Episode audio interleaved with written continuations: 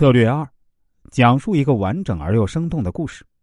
相比一大堆枯燥的计划，我们更喜欢听故事，所以我们不妨将自己对未来的想象用语言和故事表达出来。你对于未来的描述越详细，给予你改变的内在动力就越大。这个是已经被反复验证过的。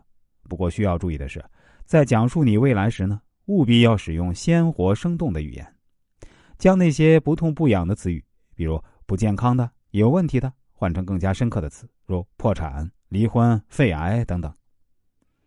策略三：经常使用价值判断类词语，为自己构建良好的价值观。具体来说呀，不妨为自己建立一个人设，比如呢，要成为一个值得信赖的人。策略四：将改变当做一场比赛，大的目标拆解成很多小目标，并且将不断实现小目标的过程当做打怪升级。将这一过程游戏化，往往可以让你在充满乐趣的氛围中，慢慢的实现转变。策略五：为自己定义一种鼓舞人心的自我评价。你希望自我评价表上写的是什么？一个积极向上、乐于助人的人，拥有坚韧不拔、诚信等优秀品质。完成一种积极的自我评价的最简单方法之一，就是请一位可靠的朋友对你做一些动机采访。定期做这件事情，其实也是获得反馈的过程。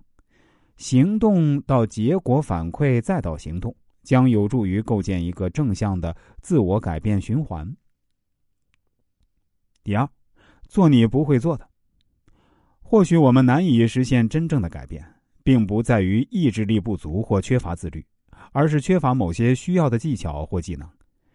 学习补充这些技能，在实现关键改变上很重要。策略一：首先开始技能扫描，即认真思索当下帮助你改变所需的技能。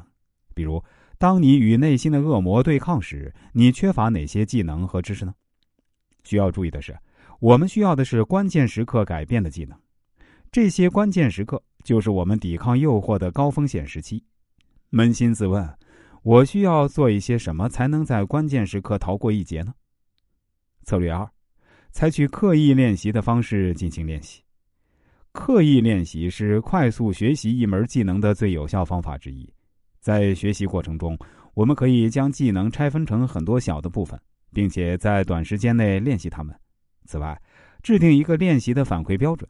比如在玩游戏上，每获得一百分就上升一个等级，这有助于评估我们的进步。